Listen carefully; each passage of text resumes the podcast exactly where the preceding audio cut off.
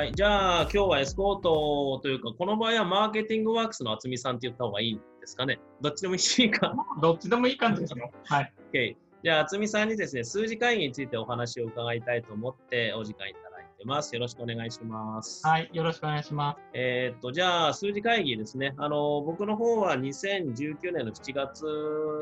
の第1回ですね。第1回目に、えーっと、耳だけ参加をしてから、もう毎月欠かさずかな、ずっと出続けてるようなものなんですけど、うんとその辺に関して考えてみると、こう、渥美さん、主催の渥美さんからこういうものですよっていうのって、あんまりこう言ったことがないなって話があって、で、じゃあ今日聞いてみようという感じでお話をお願いしたいと思うんですけど、まあとにかく僕は数字会議が大好きでですね、あの、いろんなところにまくってるわけなんですけど、そもそもこの数字会議始めようと思ったのってどういうきっかけだったのかとか、そこら辺のこと聞いてもいいですか？生まれた理由というとあれなんですけど。はい。もともとのきっかけは、広島でプラスワンアカデミーっていう古田さんと一緒に経営者勉強会を開催してた時、毎月の勉強会だったんですよ。で、前月どうだったのって聞いた時に、あんまり数字が出てこない人が多かったんですよ。数字が出てこないというのは、成果がじゃなくて、数字での言葉がということうん、そう、数字の会話にならないというか、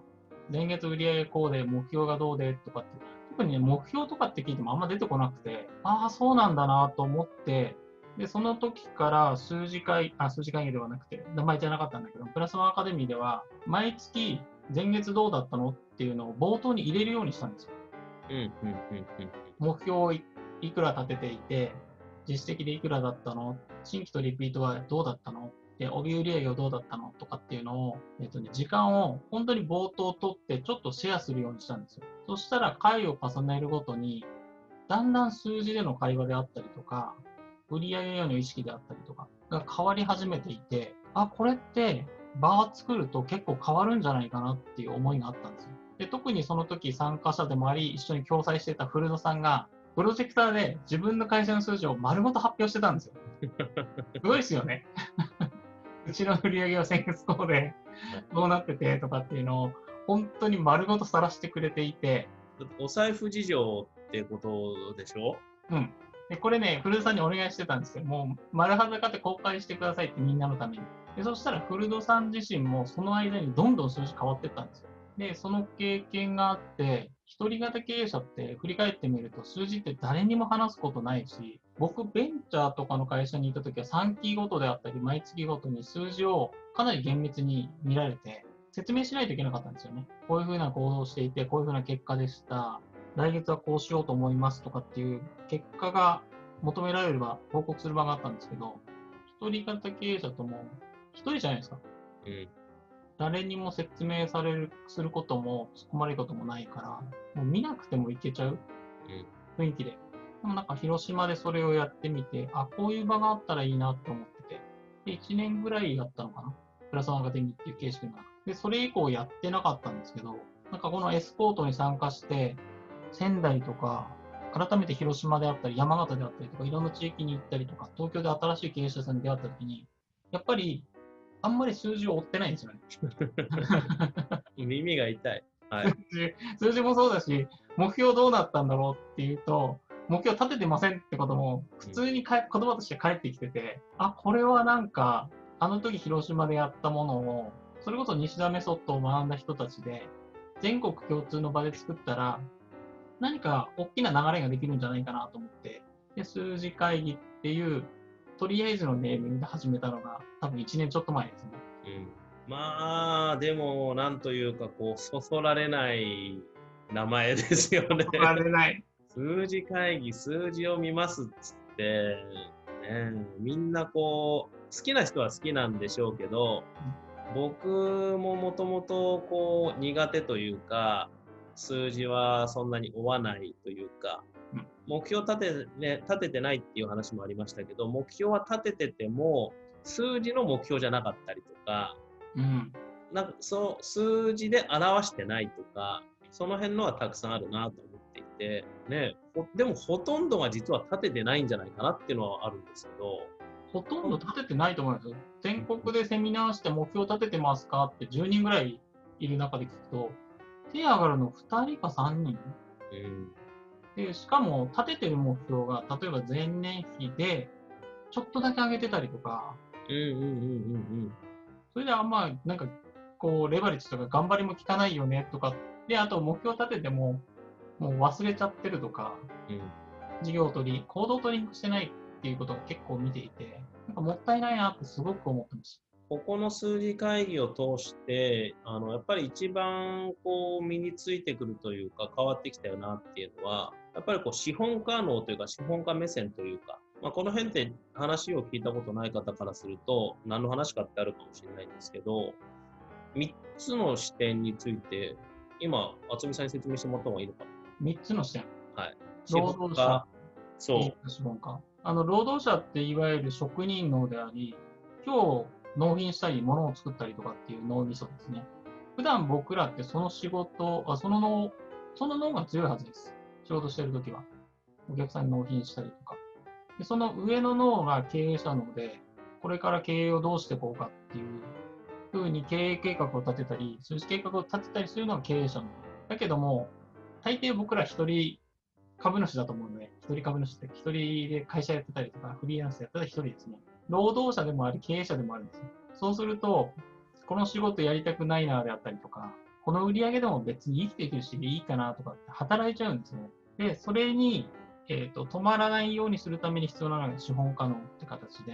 もう感情をちょっとオフにして、いわば、えっ、と、いくら利益を生み出すんだっていうことにフォーカスした脳を持つと、加速しやすいというか、走れるなっていうことがあって、それを意識してもらう場でもありますね。で特にあの、他の人の発表を聞いてるときは、資本家で聞いてねってよく言ってるんですよ。うんうん資本家で、この人に、資本家の視点でお金預ける。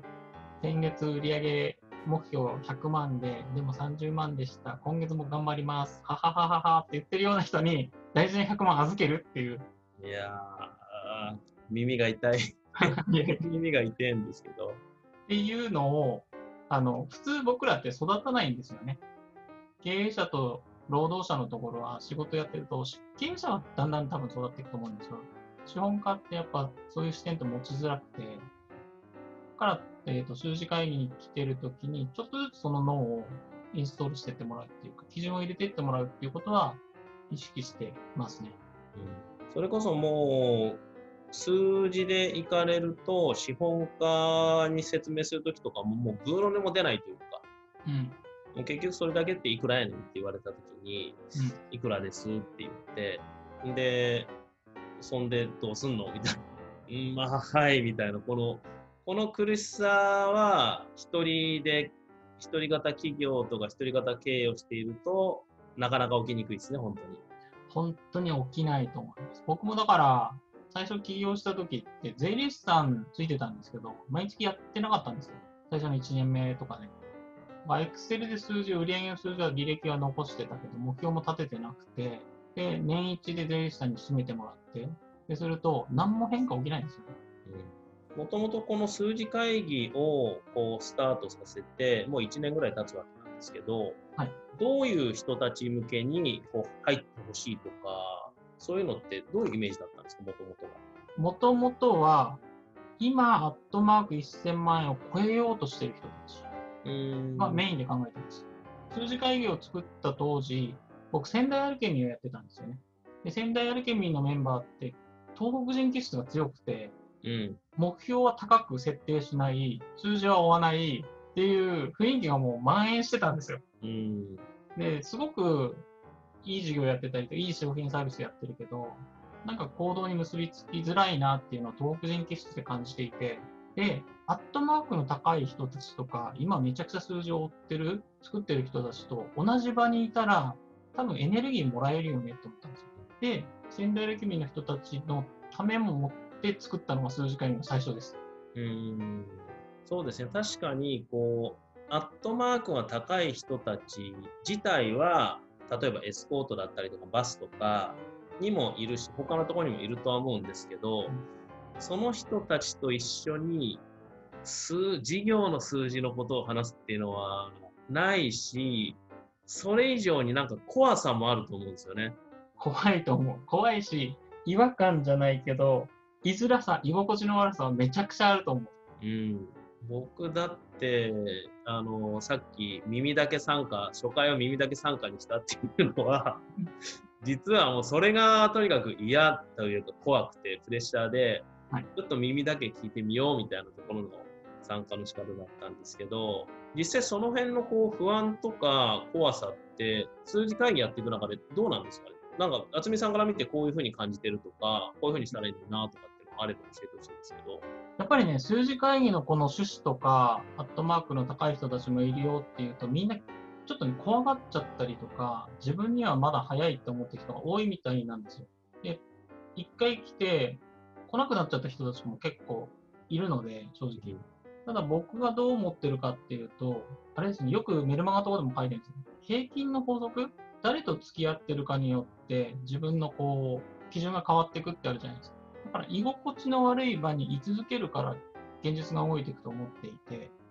数字会議ってそういう場にあってほしいなと思ってますね。だからなんか、あともう一つすごく思ってることがあって、アットマークは別に人格じゃないぞって話で、ああ。これね、西田さんとかもよく話してくれてたんだけど、たまたまその時にその数字なだけなんですよ。で、アットマークによって、こう、ランク付けされてるわけではしょ特になくて、授業の違いも年数も違うし、タイミングも違うので、なんかだからそこを意識しないで、ちょっと居心地の悪い人たちの話を聞きに来る、食らいつきに来るぐらいだと、すごくいい場だと思います。こんな話を聞ける場は本当ないし、うん。みんな結構開けっ広げに話してくれてるし、で、アドバイスもし合うし、こんな施策が良かったよとかって今日もシェアされてましたけど、自然とみんなで引き上げ、引き上げが起きる場であったりとか、うん、そんな場になったらいいなと思うので、本当に思うのは、あれですね、そういう環境を求めてる人には最適だと思います。うんうんうん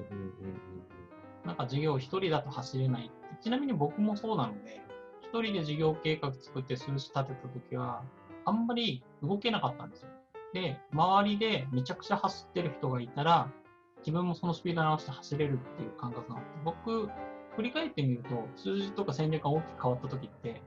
西田さんのコミュニティに参加してるんですよ。コンサル養成講座であったりとか、アルケミーであったりとか、他のグループもそうなんですけど、自分よりも上の人たちしかいなかったんですよ、ほとんど。うんうんうんで、一番自分が数字的にもアットマーク的にも一番下ぐらいのところで、いつかこの人たちに追いつく、追い越すっていうのをエンジンにしてきます。だからなんか、その意味もあって、アットマーク1000万とかをまず目指したいなとかいう人たちに、できれば怖がらずに来てほしいなと思ってますね。そうそういう意味では本当にこうみんな数字会議で何何をやってるかっていうと本当に売り上げがいくらだった先月いくらでした。で粗利がこれぐらいでした。アットマークどうでした？みたいな話をまで言っちゃってるっていうのが、うん。ある種こう捉え方によってはもう本当に恐ろしいことやってる場だなっていうのもあるしでもこれ、聞いてる、聞いてもらった方にはですね、本当に誤解なきようにしてほしいのは、居心地が悪いっていうのは、本当にこの起業家経営者として、ああ、自分はこれじゃ、まあ、ダメだ、もっとなんかやらないとって、そういう強烈な反省というか、そういう居心地の悪さはあるんだけれども、みんないい人で、いい人というとあれなんですけど、別にみんなウェルカムでいろんな話をしてくれるっていう場ではあるっていうのと、あと実際、あと3000万とか4000万とか、うん。で、あるいはそれを目指している人たちがうん、どんなことをやってるのかっていうのを、ここまで聞けるのは他にはないし、聞いてると、あ、なんだろう、あっと1000万を目指している人がいるとして、で、その人があっと3000万、4000万の話をしている人を見ている中で、きっと多分感じるのは、人間なんだなっていう。そうそうそうそう。同じ人間なんだなっていうのと、うん。そこまで、なんだろう、あさすがこの人はパッと見たときにオーラが違うとか、そういう話じゃなくって、うん。なんか、あ同じ人類なんだなっていう感覚が、こう、やっぱ回を重ねると、だんだんそれが分かるというか、うん。ということは、自分もなんとかいけるかもしれないなっていう勘違いが起きて、いい意味の勘違いが起きているのがすごくいいだろうなと思ってますね、本当に。それ僕が西田さんのコミュニティでまさにあったことですね。うん10年前とか一緒にいた人たちって今、それこそすごいとこに行ってる人たちも結構いるんですよ。うん当時、西田さんのとこに来てた、思い出すだけでも十数人の人って、それこそまだ会社員だった人もいたし、起業しっているかしてない人たちも結構多かったけど、そういう場に居続けて、スタートラインが、あ、こういうところでも、こういうところに時間かけたらいけるんだなっていうのを、僕はすごく体感させてもらっていて、数字会議もそれに近いものはちょっと意識してますね。うんえー、と今、数字会議の方に来てるのが、だいたい6、7人ぐらい。もうちょい多いです。8人ぐらい。今日で7人で、多分8、9人、うん、アックスの時十数人とかでしたね。はい。で、これイメージ的にはどういう形にしていきたいとかっていうのはあるんですか？イメージ的には、大体ブレイクアウトルームは3人でやってるので、それが3グループか4グループまでだろうなっていう感じですね。だから9人からマックス12ぐらいまで。12ぐらいまでかな。うんうんうんうん。で、今のところにもうちょっと足していくのまた新しく作っていくって感じですか？もうイメージしてます。なんかそれは、例えばこっちのグループはこう、あっちのグループはこうみたいなイメージがあるのか、うん、それとももう来た順でみたいなのかって。今のところは来た人たちを今のファーストグループってすごくいい場になってるので、入ってもらおうかなと思ってるんですけど、今後入ってくる人たちは、一定ライン超えてきたら、えっとね、アットマークなのか、もしくは業種なのか、で、ちょっと分けていってもいいかなっていうふうには思ってますね。うん、それこそ、こう、アットマークをいろんなことの基準にしていくわけだから、10人1000万、まあ実際1人で3000万とか2000万とかそれ以上とかやってる人がいるから、あれですけど、結構な集団ですよね。結構な集団だと思うよ。結構な集団で、数字をこう公開しながら、なんか多分ね、みんなでね、メラメラしてんのよ。うんうん、僕だから、あのブレイクアウトルーム入れるときにね、意識してんの。はい、この人とこの人入れたら、確実にメラメラするなっていう組み合わせがちょっとあって、はい、それをね、意図的にやってます。あれはだから面白いですよね。大体こう参加して、僕自身もそうですけど、最初こういうふうな目標でいこうと思いますって言ってたのが、はい、1時間半話して、で聞いて終わってみると、結局目標上がってるみたいな。そうそうそうそう。俺もっとやれるだろうみたいな、ね。やれるだろう。結構だから、最近もあったのが、アットマーク2000万をとりあえず目指してるって言ってた人が、隣人が、いや、3000とか5000とか目指してるって言ってて、自分もって3000に修正して、目指し始めてるっていうのはやっぱありますね。うん。それね、本当にこう、なんでしょう、僕もメルマガとかでよく書きますけど、最近は本当に数字会議の価値というか、その辺がどんどん高くなっていて、なぜ参加しないというのは本当に強くなってきてますね。僕はあのメルマガ書いたりとか、ワンデーとかやりながら感じるのは、やっぱみんな怖いんだろうなっていう気がする。特に自分の数字を、あの全員が公開してるわけじゃないんですよ。公開100%しなくちゃいけないよって言ってるわけじゃないんですけど、それに対する恐怖感みたいなものはあるみたいですね。うんうんうん。まあ、最初聞いてる、最初はだってそうじゃなかったですもんね。みんなこう、今となってはレギュラー、初期のメンバーはみんなベラベラ自分からいくらでしたっていうようになっちゃってるけど、はい、最初はそうじゃなくて、言いたい人はどうぞみたいな。でも、いまだにだって別に誰も強制してないわけで、やっぱりそれって言った方がきっと持ち帰れるものは大きいだろうなって感じて、みんな勝手に言ってるみたいな。そうそうそう、本当に最初に言わなくていいですよっていう表現をしてたんだよね。うん、怖いだろうしと思ってたけど、言ってる人たちの方がやっぱ数字は変わってきてるし、1年経ってみて。うん、で、そうだね。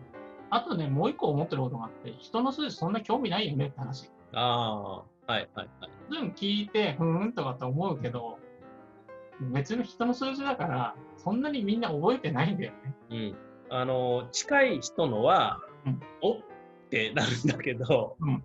逆にそれこそ怖いって思ってる人たちって多分アット1000万いってない人たちとか自分のこのアットマークのこの売り上げとかでそんなこう話すこともないしこう何しに来とんねんと思われたらどうしようみたいなところがあるんじゃないかなと思うんですけど、うん、言ってしまえば本当に全然それはそれで低いからどうのこうのって話じゃなくって、うん、あそうなのねっていうぐらいの話？そうそうそう、そんな感じですよ。それはだから本当にこう怖いなって感じてる人にはぜひ伝わってほしいし、まあ、これが使われるかどうかわかんないんですけど、うん、数字公表するの怖いから来ないんだったら、もう事業やめたらみたいな話ぐらいまで最近は思ってしまう。知らなくって、はいやり方わかんないとか、数字めんどくさいとか、あのーなんか、うーんっていうんだったら、まだ、ここに来たらやり方もわかるし、教えてもらえるし、あ、こういうふうにやればいいのかっていうのにだんだん上手くなっていくのもあるけれども、怖いから嫌だっていうんだったら、本当にもう、うんっていう言いたいぐらいの。これをメルマガのタイトルとかにしたいの。授業やめれば発言だ。そうそう、でも本当にそれぐらい思うし、そう思えるようになってきたってことです。これは僕ができてるからっていう、できるようになったからっていう話じゃなくって、だんだん僕の意識がそんな風になってきたし、数字ありきっていうのって、起業家経営者として当たり前の話だなって今言えるんですね。うん。でも1年前は、まあ別にやらなくてもなんかなんとかなってるしみたいな。っていうのは本当に数字会議のおかげで変わったところですね。そうですね。で、今、あの、数字会議のワンデーをやり始めたっていうのは、いきなりこの場に来るのはちょっとハードルが高すぎるなって思い始めたんですね。うん。というのが、あの、そもそもこの場に来たら何を受けられるのかっていうのもわからないし、で今、ワンデーの方でやってるのが、数字会議でやってることを、趣旨とやり方をその場で説明して、ワークもやってもらってるんですよ。で、数字会議本編に来なくても、このワンデーにさえ来てもらえれば、数字会議の中でどんなシートを使って、どんな目標設定の仕方をして、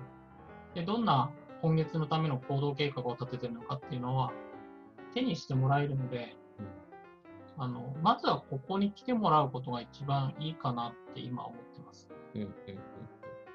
そこはもう同じような、えー、と数時間に参加したことないけどっていう人たちだけの場になるってことですか、そうです。初めての人向け。うんうんうん、でそこを受けて数字会議の本編に来たいっていう人は最近もいらっしゃったんですけど、あのそういうような形にしようと思ってます。めちゃくちゃいいと思いますね、本当に。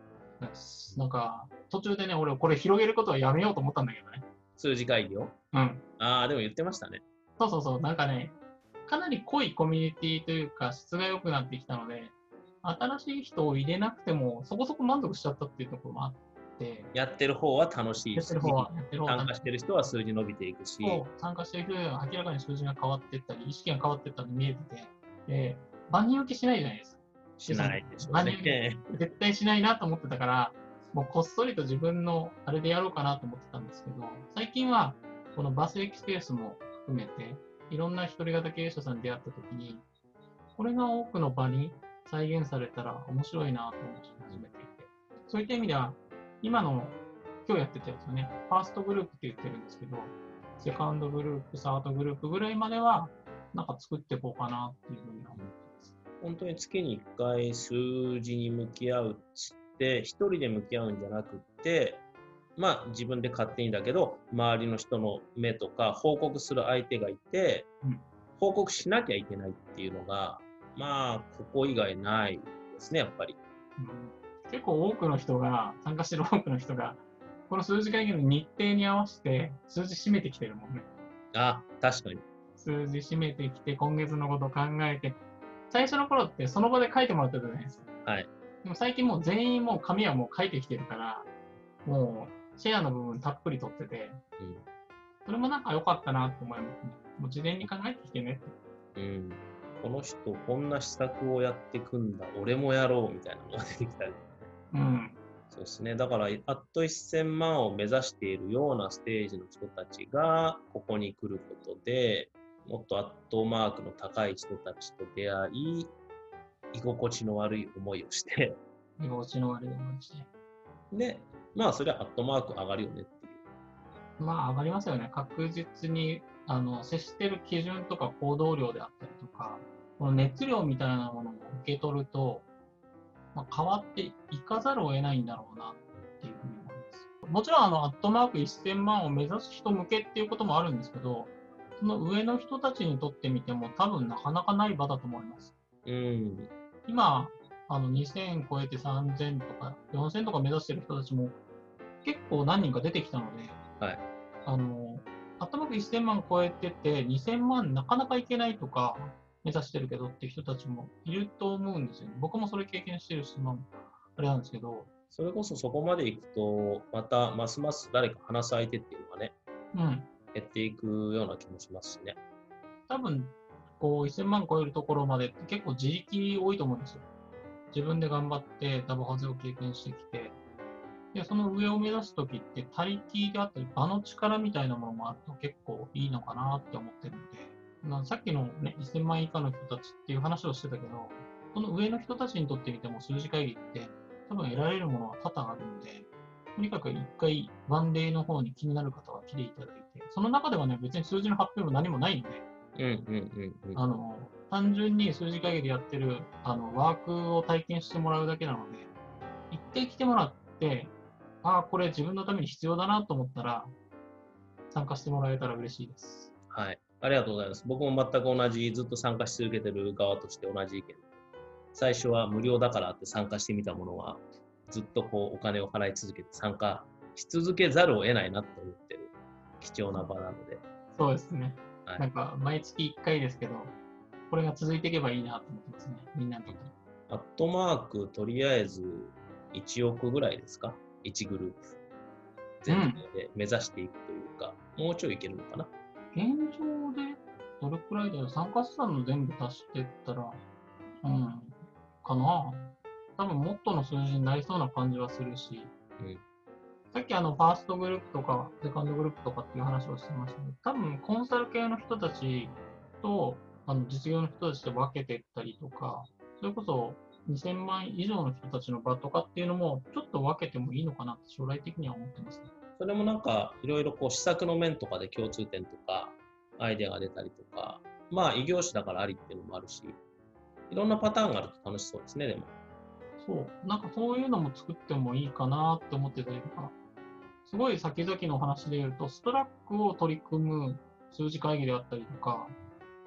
あの、行動計画やっぱり一人でも作るの結構大変じゃないですか。まあ、そこの時間を共通する数字会議を作ろうっていう将来像がちょっとありました、もともと。まあ、それが早くできると。もう今年どれぐらいいくのかな？うん。今年なんかそこに向かってるような気がしますね。いや、今日はこんな感じで大丈夫そうですか？はい、大丈夫です。はい。じゃあ、今日は数字会議について、で、それの入り口でワンデーセミナーですね、について、渥美さんにお話を伺いました。ありがとうございます。はい、ありがとうございました。はい。それでは、失礼します。失礼します。